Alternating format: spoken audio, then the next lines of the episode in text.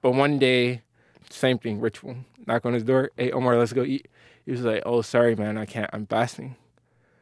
No way. And I was like, what's that? Whoa. He explained. He was like, oh, I'm Muslim, and I fast. It's Ramadan. I was like, oh, that's cool. I was like, but your family's not here. He was like, oh, it's fine.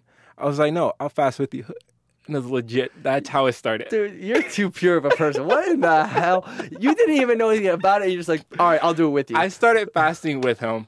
And he would call. He was like, because he was studying for MCAT. Yeah. He would call me and say, hey, Lehman, drink water. I don't want you to pass out or anything. I was like, no, I'm going to try this. I'm going to do it. I kid you not. The first night of Iftar, like the breaking meal. Yeah, breaking meal. I had one bite of spaghetti, and I was full. I was like, I'm good. He looked at me, and he was like, no, dude, you need to eat. He was like, because you're hungry. He was like, your body... stomach's smaller, right? Yeah. Fast, so you can't fit as much, but yeah. It was the first time I had done anything like that. Dude, that's like a cleanse. What in the... I'll tell you this. I mean, once again, do you understand, like, the type of person you are to be doing this? Like, do you understand that me as a person that was born and raised Muslim, there are things about the religion or just about God, and I mean, I still believe in God and everything. Yeah. I'm a spiritual person, but... that I don't know, and I need to seek out knowledge.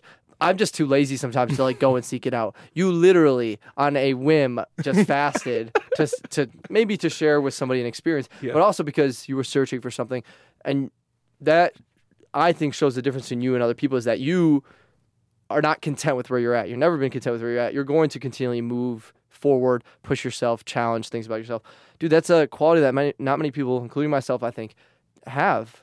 Dude, that's crazy that you did that. Okay, so you fasted. Oh, my God. Yeah. Did you, like, every day after that? Yeah, I fasted every day after that. Oh, my God. So, wait. It's funny because, okay, short story. We had a competition. It was a Jell-O eating contest.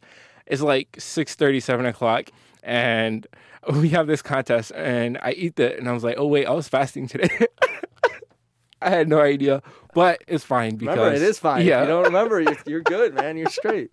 But, yeah, I fasted, and then he took me to the EMU, like... Eid prayer? Yeah. Okay. And, man, he was like, all right, he's like, just do one step behind everybody so you can... You know, so the night before, I started, like, looking at videos. Yeah. And from there on, after that, you know, I started reading the Quran, and something about it was like, yes... Like, I started, you know, I believed in this. Like, this makes sense to me. It's going on 4 years that you converted to Islam. Yes. Right?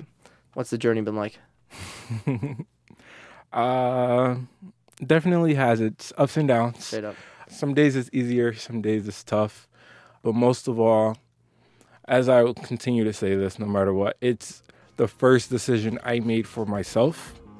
And I do not regret any single part of it. StoryCorps Detroit is supported by the Detroit Historical Society, winner of the 2018 National Medal for Museum and Library Services.